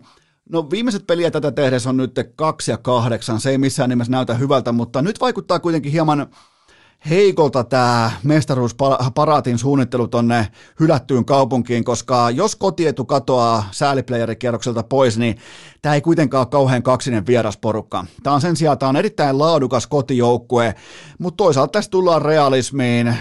Kuitenkin Cleveland on tällä kaudella pelannut 14 matsia, joissa voittaja ratkeaa kolmen pisteen erolla maksimissaan, ja Cleveland on näissä kolikonheitoissa 10-4, joten tota, mutta kyllä mä sen verran kuitenkin valan vielä uskoa, että tulee sieltä sitten Charlotte ja Atlantaa, mitä tahansa, Brooklynia, niin tota, kyllähän tässä jatkoon mennään. Minä, me, Cleveland. Seuraava kysymys. Mikä oli analyysisi mukaan Tiger is back-mittarin loppulukema? No nollasta kymppiin mittari piipahti hetken verran yhdeksikössä, mutta putosi pikaisesti sinne seiskan kupeeseen. Sunday Red peruttu, kaikki peruttu. Kaiken kaikkiaan aika outo Masters. Mä en tunnistanut top 5 ketään. Se ei välttämättä kerro kaikkea Mastersista, se kertoo ehkä enemmän muusta, mutta tota, Mulla meni, mul meni vipat tuohon, koska se, oli, se olikin Suomessa se oli PPV-tuote, ja vaikka siellä olisi Sunday Reddit päällä ja Tiger lähtisi takaysille kolmen lyönnin johosta, niin tota, kyllä mulla jää PPV ostamatta liittyen golfiin. Se nyt on ihan vaan kylmä fakta, mutta tota, Tiger näiltä osin ei ollutkaan back. Seuraava kysymys. Onko syytä iskeä mitalikahvit tulille, kun estejuoksija Topi Raitanen löysi Amerikasta myös esteitä harjoittelunsa tueksi? No, tähän voi todeta, että ihme on tapahtunut, eli siinä missä Ukomaanaho löysi hiihtokisoissa maaliin, niin Raitanen löysi myös itselleen esteet, ja olihan, vähän, olihan tämä vähän tällaista puuhastelua, että sama kuin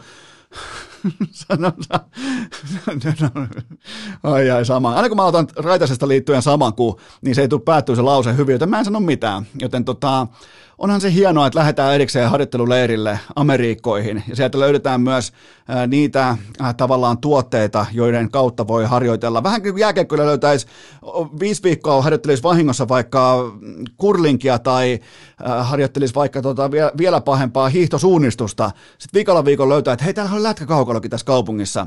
Niin tota, onhan, kyllä mä niinku, joudun esittämään taas kriittisiä kysymyksiä liittyen Topi Raitaseen ja siihen valmiuteen, että millä hyökätään nyt 25. päivä toukokuuta Lahessakin muun muassa. Lahessa, jos ei koskaan Raitanen josu kisaa maaliin asti, joten tota, kyllä aion muuten ostaa liput. Jos on lippuja myynnissä, niin voi nyt jo ilmoittaa, että menen katsomaan. 25. päivä 5. Topi Raitasta katsomaan Lahteen. Jaksaako Topi, kertoimme tällä hetkellä, jaksaako Topi maaliin asti? On ei, on pieni ennakkosuosikki 55 pinnaa ja kyllä 45 pinnaa. Seuraava kysymys. Viekö Ferrarin ylivoima mielenkiinnon F1-urheilusta?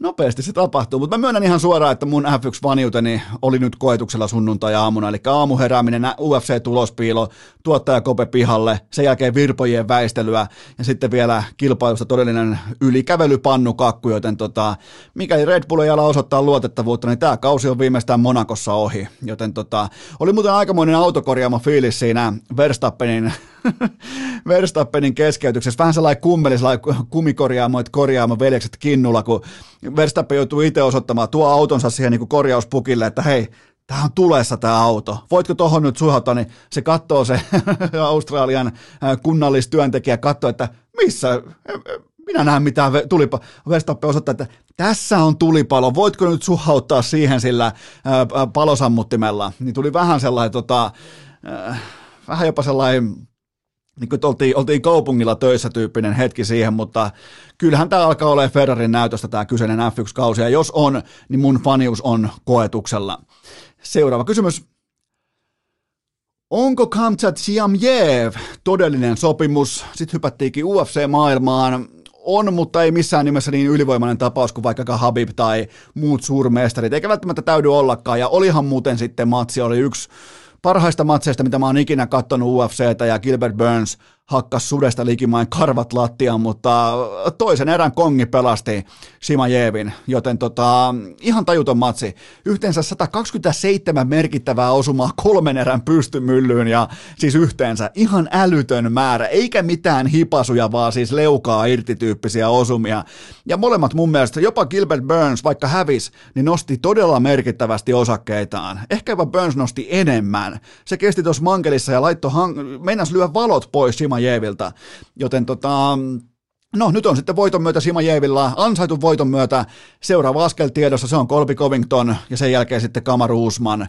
Ja mä en oo nyt toistaiseksi Simajevissä nähnyt ö, Usmanin haastajaa, tai siis kaatajaa. Haastaja mä näen muuten kaataja, en missään nimessä. Toki siis Usman on koko lajin paras ja kohta myös ihan itse oikeutetusti Goat-keskustelussa, mutta olihan matsi siis ihan fantastinen UFC-aamu tulospiilosta. Kannattaa katsoa Chimajev vastaa Burns, niin siis herra jumala mikä rähinä miten se tuli sieltä vielä niin kuin kuitenkin, se kakkoserä loppu, niin mä olin ihan varma, että tämä loppuu tähän, mutta ei, ei, sehän vasta alkoi siitä. Seuraava kysymys. Kokiko Peter Jan oikeusmurhan titteli ottelussaan? No voi voi sentään, venäläinen kokemassa vääryyttä. Voi hitsin pimpula sentään, kun harmittaa, kun venäläinen kokee vääryyttä tässä maailmassa ja tässä elämässä, joten tota, kyllä mun tunteet ja ajatukset ja rukoukset on ehdottomasti venäläisen Peter Janin puolella nyt tässä oikeusmurhassa, joten tota, no, jos vaaditte vakavaa kommentointia tähän asiaan, niin sulla ei ole vyötä, sun pitää voittaa selkeän elkeen, enkä ainakaan mä en nähnyt voittoa selkeän elkeen, joten tota, sun pitää olla kontrollissa, sun pitää olla kehän alfa, ja Peter Jan oli pari erää silkkahousu. Sterling tästä syystä ansaittu mestari toistamiseen samaan putkeen, ja ei kauhean hyvä, mutta silti on mestari, sitä pitää kunnioittaa. Seuraava kysymys. Antoiko Volkanovski UFC-kevään kovimman statementin ei siis, ei siis jumalauta. Siis Volkanovskihan selvästi päätti, että tehdäänpä tuosta vihulaisesta lempinimensä mukainen objekti tonne kehään. Siis se teki tuosta pojasta korealaisen zombien, eli en mä titteliotteluissa ihan hirveän usein on nähnyt. Mä oon katsonut UFCtä aika tiiviisti vuodesta 2012 saakka oikeastaan, vai 2011. No ihan se ja sama, en siis kauhean pitkään, mutta, mutta tota, tässä ajassa en ole ihan hirveän montaa kertaa titteliottelussa nähnyt pysty, pystyyn tyrmäämistä, eli otetaan ihan rehtiä pystyssä ja tuomari joutuu viheltämään pelin poikki, että se pysyy se zombie, jotenkin pystyy zombie kävelemään vielä pysyy pystyssä, mutta tuomari joutuu viheltämään pelin poikki, kun sitä niin kuin, sit hakattiin sielu niin pahasti ulos, joten tota, tämä oli statement, tämä oli, tää oli tämän, tämän vuoden kovin tai tämän kevään kovin statement ja mikä klinikka, siis absoluuttinen klinikka ja ansaitsee olla tota, pound for pound listalla heti Usmanin jälkeen kakkosena Volkanovski. Hieno, hieno mestari. Seuraava kysymys. Minkä mittaista voitojuhlaa ennakoit meton kuhtujille? No e- en minkään mittaista, koska mun tietojen mukaan fokus on nyt jo ensi kevään merikarviassa, eli maailmahan siis on täynnä heitä, jotka maistaa voittamista, mutta he, heitä on sitten taas toisaalta erittäin harvassa, jotka ovat muuttuneet voittamiseksi, joten meton kuhtujathan tavoittelee sitä, että ne muuttuu voittamiseksi. Joten mä uskoisin, että meton kuhtujat nähdään heti nyt maanantai-aamuna mäkitreeneissä Kundi Hännisen ja Putka Viljon johdolla, koska tuolla joukkueella myöskään ensi keväänä ei ole tekosyitä. Urheilukääst! Kaikki muu käy paitsi padelia varten lämmittelevä Tuomas Virkkunen. Jatketaanpa suoraan seuraavalla kysymyksellä. Ilmoittautuiko TPS sunnuntaina mestaruusehdokkaaksi? Tämä oli Jussi Ahokkaan taideteos, tämä oli ylikävely, tämä oli murskajaisnäytös, tämä oli tietyllä tapaa sellainen maalaus, jonka Jussi Ahokas halusi meille näyttää tässä ja nyt, koska hän kokeneena jotakin elämässään joskus voittaneena päävalmentajana tiesi jossain siellä syvällä selkäytimessään, että TPS oli jo totta kai lauantaina paljon parempi joukkue. Palkinto jäi saamatta, mutta silti sama Fokus. Tämä oli taideteos siitä syystä, koska tämä oli Fokuksen tietyllä tapaa ää, tällä julkilausuma, että hei, meillä pysyy jänne kasassa, meillä pysyy paletti kasassa, me otullaan kotikentälle ja vastustaja tässä tapauksessa Ilves, ihan sama kuka tulee vastaan, me teurastetaan kaikki tonne jäälle, joten tämä oli klassista Jussi Ahokasta ja, ja, tota, ja se mikä on vielä mielenkiintoista, niin aika harvais notera sitä, että miten esimerkiksi vaikka helppoa rahaa tämä sunnuntai-ilta oli siis, jos sä katsoit tarkasti lauantain ottelun, sä näit, että TPS on melkein kaikessa merkittävästi edellä. Ilveksellä ei ole mitään muuta kuin momentum ja uskomaton kotiyleisö, mutta ihan kun mennään sinne substanssipuolelle, jääkiekon puolelle, kovaan ytimeen, jossa ei ole sitten enää mitään tunteita tai mitään, ää, sä et välttämättä voi ottaa puolta, niin tämä oli ihan selvä tapaus. Kun tullaan sunnuntai-iltaan TPS kotikenttä, Jussi Ahokas, toi ykkösketju, niin TPS tulee, ja tämä on totta kai, tää, mä voin märehtiä tässä, mutta mm, mutta tämä oli yksi varmaan kevään selkeimmistä ylikertoimista, koska Ilvestä kuitenkin arvostettiin tähän otteluun mun mielestä aivan liikaa sen nähdyn perusteella, että kuinka TPS pelillisesti, edelleen pelillisesti, ei tuloksellisesti, TPS suorastaan moukaroi Ilvestä vieraskentälläkin. Niin mä laitoin muistiinpanot siitä ylös, mä totesin, että jos hintalappu on kohdillaan, niin mulla on tuhti TPS liuskalla ja tällä kertaa oli myös ilo ja kunnia huomata, että mulla on ollut omat taisteluni hunajapurkkia vastaan tässä viimeiseen sanotaanko 15 vuoteen, niin nyt oli kiva olla samalla sivulla. Tavallaan niin kuin samalla hunajapurkki katalogin sivulla todetaan, että jumalauta, tätä ei muuten pysäytä mikään tällä hetkellä, joten vastaus on kyllä. TPS, jos tätä ennen sitä välttämättä ei ollut, että mä voisin vakavissaan puhua, että TPS, TPS vaikka pystyisi haastamaan tapparan, niin nyt mä pystyn sanomaan, että Toi pystyy haastamaan ihan kenet tahansa. Toi pystyy kaatamaan KK koska tahansa, toi pystyy haastamaan Tapparan koska tahansa, ja toi pystyy, kuten nähtiin, ylikävelemään Ilvekseen. Joten tota, mä en väitä, että tulee ylikävelyä. Mä en totea, että nyt mennään suoraan vaikka viidessä ottelussa poikki. Ei varmaan mennä. Mutta tota, tää oli tyylikästä. Siinä nimittäin vain toinen joukkue pystyi sisällön osalta jatkamaan siitä, mihin se lauantai jäi. Ja se on mun mielestä urheilun pikantti mauste, kun siihen pystytään päävalmentajan johdolla. Joten tota, ja mukavaa muutenkin nähdä, että valmennuksella on sittenkin merkitystä playoff-jääkiekossa, että kaiken maailman noviisit voi runkosarjassa nostaa uuden ma- keltanokka porukkansa miten korkealle tahansa, mutta kädet taskussa noviisi valmentaminen ei vie sua mihinkään, kun taas sitten aktiivinen tyyli, läsnäolo, tilannekohtainen koutsaaminen ja tuloksena ylimarssi Jussi Ahokkaalle, niin tämä oli, tämä oli statementti.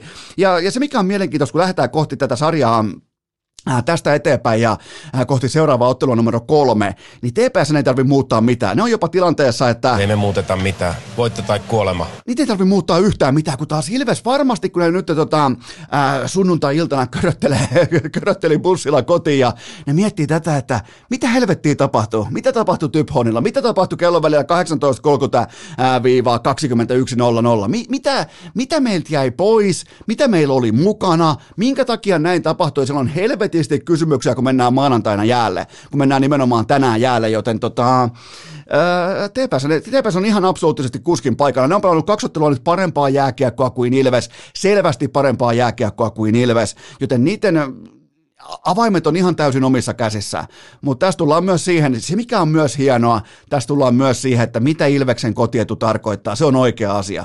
Se on siis aivan siis mieletön voimavara siellä Nokia-areenalla, ylivoimaisesti koko liikakevään, parhaat fanit siellä katsomossa. Mä melkein ostan lippuja Tampereelle, jos mä jaksaisin körötellä sinne erikseen, kun mulla on hitusen verran ää, kiire täällä kotopuolessa ja samoin sekä niin kuin ihan arkiaskareissa, mutta myös ää, tota, ää, vaatekomerossa, mutta melkein tällä hetkellä, jos mun pitäisi ostaa vaikka vaikka pääsylippu SM Liigaan, niin mun ykkösprioriteetti olisi kokea Ilveksen fanit ja sen jälkeen voitaisiin miettiä sitten joukkueita tai supertähtipelaajia tai ää, nuoria lupauksia tai mitä tahansa, mutta tällä hetkellä prioriteetti ykkönen olisi ehkä se ottelukokemus nimenomaan Ilveksen fanien kautta, joten tota, niin se on silloin yhtä kuin oikea kotietu, joten jos, ei, jos, jos pelattaisiin vähän ehkä ränsityneessä hakamettässä ja muutenkin Tampereelle ei nyt ihan täysin nappaisi tämä tilanne, niin, niin tota, mä koolaisin tässä kohdin ylikävelyn, mutta kun siellä on se momentum, siellä on aito No, tällaisia tunteitahan ei pysty feikkaamaan urheilussa, ei sitten mitenkään tällaista lumipalloilmiötä, tällaista niin kuin mukaan heittäytymistä, niin, niin se on ainoa syy, minkä takia mä pidän Ilveksen tiukasti mukana tässä välierätaistelussa, mutta olihan saatanan hyvä TPS sunnuntaina, samoin kuin lauantaina, mutta erityisesti sunnuntaina. Seuraava kysymys. Onko Markus Nurmi liian hyvä SM-liigaan? No ei nyt ihan kuitenkaan vielä Vääränkylän ukko, mutta kyllähän tämä 23-vuotias jättiläinen ottaa viimeisiä piirtojaan Suomessaan, ää, Suomessa tällä hetkellä. Kyllä se on kyllä se erottuu muutenkin kuin 195 senttisen runkonsa pohjalta tuolla kaukalossa. Että kyllä se on ripauksen verran liian hyvä, mutta ei kuitenkaan sellainen, että pitää kapaloida kiinni tai laittaa käsirautoihin ja kuljettaa Pohjois- Pohjois-Amerikkaan seuraavalla lennolla. Ihan niin hyvä hän ei kuitenkaan ole, mutta matkalla kuitenkin ihan selkeästi profiilipelaajaksi, ei ainoastaan SM-liigassa, vaan sitten myös seuraavalla tasolla. Ja se mikä on mielenkiintoista, niin Nurbihan teki jatko sopimuslappuunsa TPSn kanssa hitusen verran kuitenkin ihkeään saumaan, nimittäin Se teki sen joulukuussa. Ensinnäkin hintalappu tällä hetkellä olisi aivan eri luokkaa kuin joulukuussa. Ja totta kai siinä sopimuksessa todennäköisesti nyt myös olisi erilaisia joustovaroja. Siinä astuu muun muassa vaikka ulkomaan optio sisään vasta seuraavan kokonaisen kauden jälkeen vuoden päästä, jos katsotaan kalenterista. Ää, niin tota, mutta se on kaikki semantiikkaa siinä kohtaa, jos NHLstä soitetaan, joten tota, jatkosopimus on voimassa kevääseen 2025 saakka ja, ja tota, o, kyllä, kyllä mä uskoisin, se on ottava varaus. Mä uskoisin, että NHLstä tulee useampikin puhelu tällä menolla, koska ei ole ainoastaan isoja, ei ole ainoastaan niin kuin näyttävä pelaaja, vaan pystyy pelaamaan modernia, nopeita, pelinopeita jääkiekkoja, olemaan muutoksen tekevä pelaaja, muun muassa vaikka Ilvestä vastaan, kuten nähtiin sunnuntai-iltana, niin, niin tota, ja nythän ei tietenkään tehdä arvioita yksittäisen sunnuntai-illan pohjalta, vaan kokonaisvaltaisen paketin pohjalta, ja tässä ollaan menossa Leijoniin, tässä ollaan menossa NHL, joten tota, kaikki näyttää oikein hyvältä ja vaikuttaa muutenkin tervepäiseltä ukolta, joten tota, oikealla tiellä. Seuraava kysymys. Onko Tapparalla maalivahtiongelma ja jos on, niin miten se ratkaistaan? Maalivahtiongelma on silloin, jos nyt alkaa panikointi ja yliajattelu ja tavallaan niinku, ää, tilanteen paisuttelu siltä osin, että voi vittu, kun me ei voida laittaa Heliankoa maali, että kaikki meni. Ja, ää, tässä kohdinhan valmennus ja GM ja seurapomot ja kaikki, niin nehän ei voi olla faneja tässä tilanteessa. Fanit voi olla aina faneja, ne voi vaatia Kallinsia, ne voi vaatia vaikka Mika Norosta maalille, ihan ketä tahansa maalille, mutta ää, kuitenkin ää, päävalmentaja, maalivahtivalmentajan pitää toimia tietyllä tapaa niin kuin, ää, isojen poikien pöksyt jalassa – Nimittäin se 49 ottelun otanta GAAlla 1,78, se ei katoa mihinkään kahden KK-matsin johdosta, ei yhtikäs mihinkään. Ja onneksi kuitenkin Christian Heljanko on jo 25-vuotias ja hän osaa käsitellä nämä asiat, joten mä otaksun ja mä myös niin linjaan mun oman mielipiteen tähän asiaan. Mä otaksun ja mä toimisin näin. Ja se mun tavallaan oletus kuuluu tällä tavalla, että Jussi Tapolan valmennusryhmä tekee maanantaina aina oikean valinnan ja iskee Heliangon maaliin, niin kuin mitään ei olisi tapahtunutkaan, koska se on se tapa, millä, millä mennään eteenpäin näistä hetkellisistä lautaskammoista ja vastaavista. Sä et voi heittää tässä kohdin sun ykkösmaalivahtia johonkin hyllylle, johonkin Nokia-areenan hyllylle, että joo, huilaappas vähän ja tuu tervepäisenä takaisin finaaleihin. No ei varmasti toimi, joten välittömästi takaisin, äh, takaisin urnaa vaan ja Janis Kallins olisi ollut tie ja totuus kaksi vuotta sitten, mutta nyt hän on kaikkea muuta kuin sama stabiili suorittaja, joten mä jatkaisin ehdottomasti Heliangolla, vaikkei hän saanut mitään kiinni KKta vastaan kahteen ensimmäiseen otteluun, niin mä kysyn teiltä, että mitä sitten?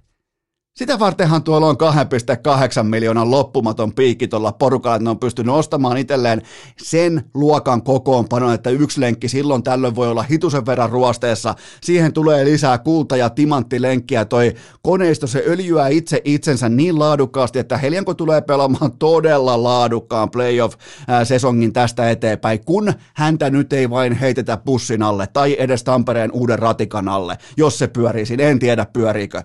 Joten tota, siinä se on. Tässä on mun näkemys tähän, että se maalivahtiongelma alkaa sillä sekunnilla, jos valmennusjohto alkaa panikoimaan.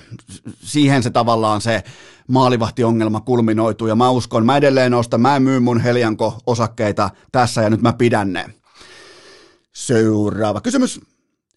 Mihin KK tulee iskeä nähdyn per- perusteella? Ää, no, koko lähinnä voi vain uskoa, että, tai uskoa jopa toivoa, että Tappara ottaa kotimatsit itsestäänselvyytenä. Vähän samalla tavalla kuin Tappara fanit toimii. Eihän nekään ole vielä täysin rinnoin mukana, eihän nekään ole vielä ihan kunnolla mukana tässä playoff-keväässä. Välttämättä ei tarvikaan, koska tämä on aika lailla finaaleita varten kasattu joukko. Ja mä en voi syyllistää faneja siitä, että ne toimii aidosti.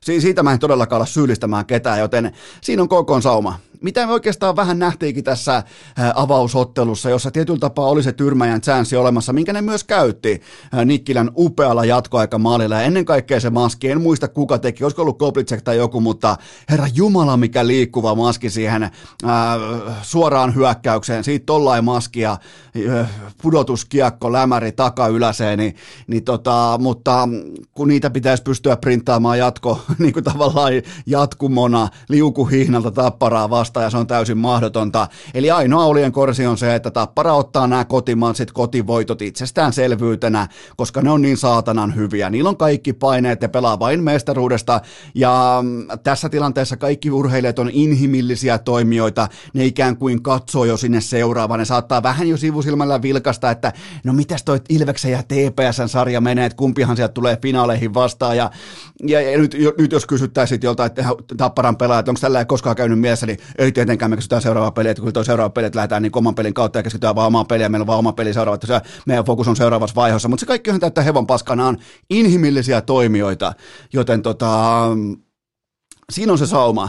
Ja Tappara on pelillisesti just sen verran edellä, mitä kaksi kertaa suurempi budjetti antaa ymmärtää. Ja jos ja, ja sitten vielä KKlle sen verran, että, tämä on ihan itsestään selvää, mutta jos ja kun siellä on oikeaoppisesti Heljanko maalissa, niin ei muuta kuin munat luukkuu välittömästi heti. Siis sellaista rumputulta peläisi, joka ikki kiekolliset hetket on laukomispaikkoja, ihan vaan koska voi. Koska silloin, jos pystyy horjuttaa Heljankoa, niin, niin siinä on tavallaan niin kuin, sauma ottaa se tulppa pois veneen pohjasta. Se on siinä apaut ensimmäiset seitsemän minuuttia se tulppa siinä veneen pohjassa. Se onnistuu siinä kohdin nykäsemään irti, niin se voi tuntua koko laiva saattuessa. Se, se, se voi tuntua myös pääaluksessa. Joten tota, ei muuta kuin munat luukkuu välittömästi. Ja nämä on niitä KK on unelmasaumoja, kun pääsee horjuttamaan jättiläistä. Ne pelaa talon rahoilla, niillä ei ole mitään hävittävää. Tapparalle ei ole mitään muuta kuin hävittävää ja hävettävää, jos häviää KKlle. Joten siinä se sauma on. Seuraava kysymys. Mitä liikassa tapahtuu maanantaina ja tiistaina? No mähän toi, totta kai toivoisin, että tapahtuisi vaikka upeita jatkoaika, ää, dramaattisia käänteitä, KK, riemuvoittoja, kaikkea tätä, mutta ää, Tappara ottaa väli, mennään realismin puolelle, Tappara ottaa väliteurastuksen KKsta maanantaina. Ää, tiistaina tullaan näkemään sitten taas KK kotikentällä Kouvolassa betonihökkelissä vahvempi, parempi KK, mutta Tappara silti vääjäämätön murskaaja lopulta tässä otteluparissa, tässä ottelusarjassa, eli ää, tiistai-iltana Tappara KK-ottelusarjaan tilanteessa 3-1, ja tiistainahan pelataan, palataan, oikeastaan palataan pikemminkin myös Ilves TPS-sarjaan.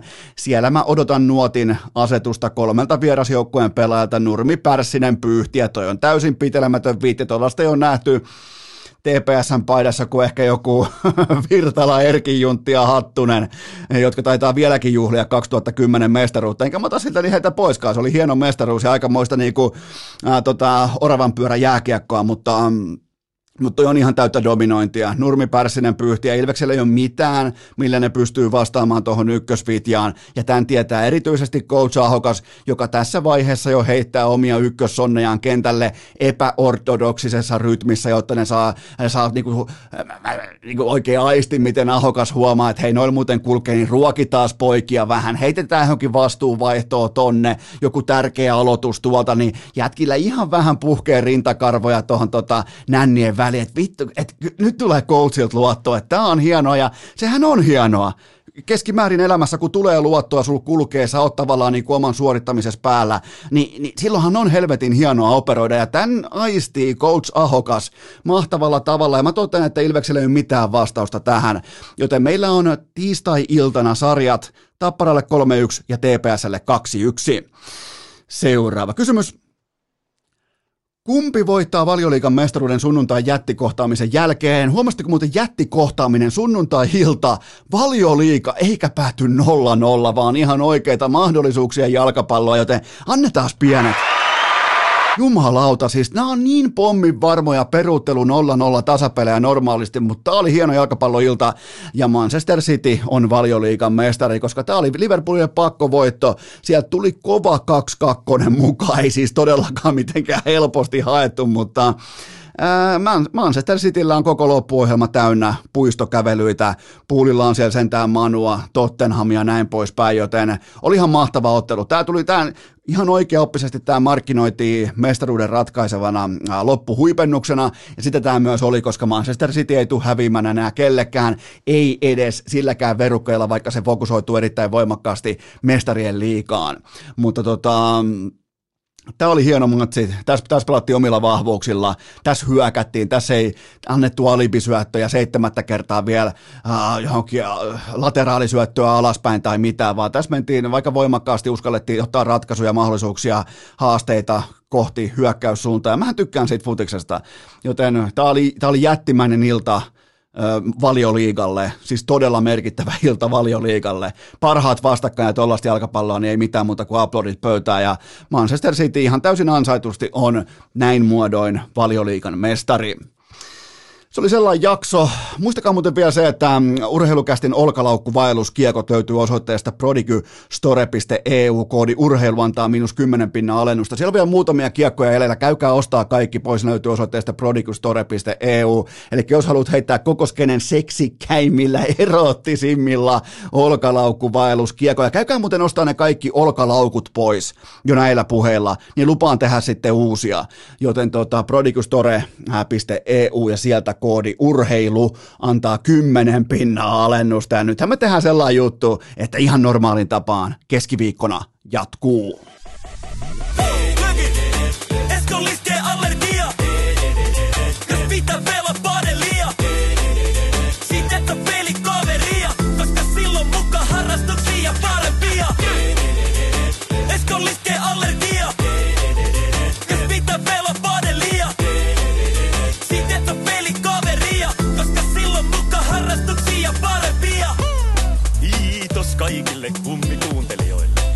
Kaikille muillekin huutelijoille.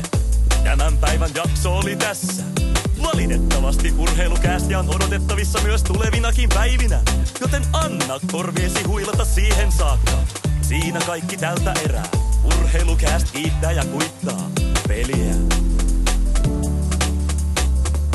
Vaatetomero tyhjenee. Onko äänitys päällä? Kuuleeko kukaan?